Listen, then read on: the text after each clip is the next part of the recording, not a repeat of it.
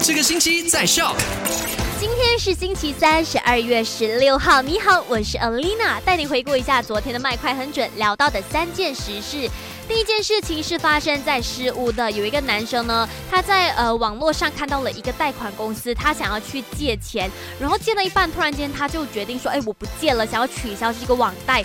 结果呢，对方就是一个老千嘛，缠上他了，直接呢给他恐吓，并且勒索他，导致他呃受不了才去报了警的。那其实，在网络上看到的这些贷款公司呢，如果你真的没有办法确定对方到底是不是正规的话，就不要轻易。去联系对方。那第二件事情就跟你聊到，现在很多人都喜欢进行网购买东西嘛，一定要记得哦，网购的包裹上有你的个人资料，包括姓名、地址还有电话号码。这些个人资料你一定要妥善处理，才可以把这个包裹丢掉，要不然被图谋不轨的人看到的话呢，哎，你就有麻烦上身了。那第三件事情就跟你聊到了入境沙拉月 SOP 的更新。现在你入境沙拉月呢，必须在这个隔离中心隔离十天，并且在第二和第八天进行新冠病毒的检测，检测结果为阴性的时候呢，才可以回家，但是要继续隔离一直到第十四天。总的来说，还是要隔离十四天哦。